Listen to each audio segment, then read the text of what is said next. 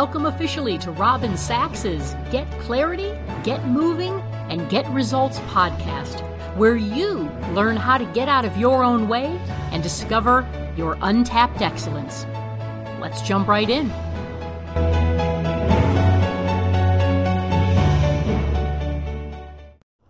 Hi, friends. Today I want to touch base with you on a self talk tip.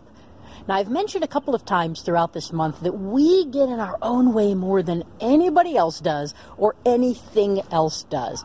We are in so much more control than we usually think we are. And self talk is a huge piece to that. So, if you think about it, we're our own worst critics. We rarely, if ever, say something kind to ourselves.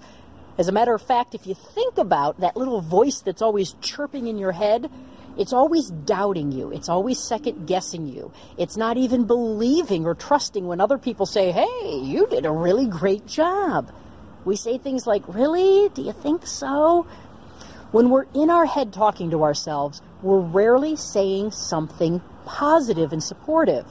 Usually, that chatter that's going on has a bit of a negative bent.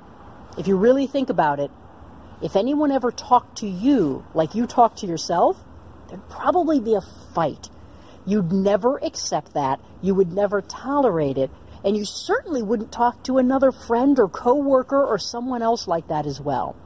So a great illustration of this is if you were in a room with a hundred people and we took a picture of the entire group out of a hundred people, if I printed that picture and started passing it around, what would every single person do?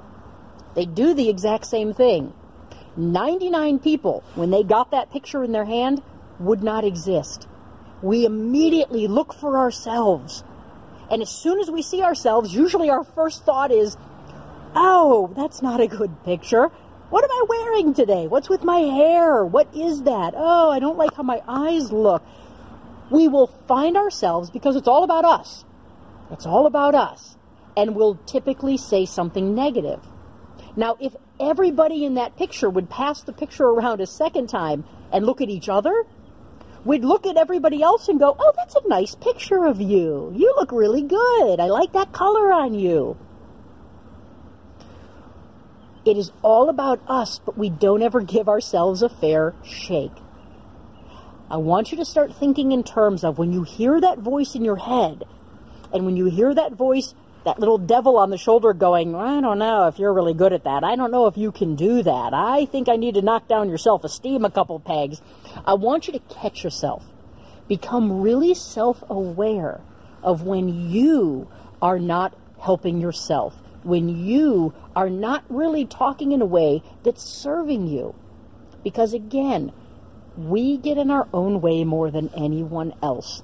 And one of the greatest things we can do with our self talk is rewrite the script in our head.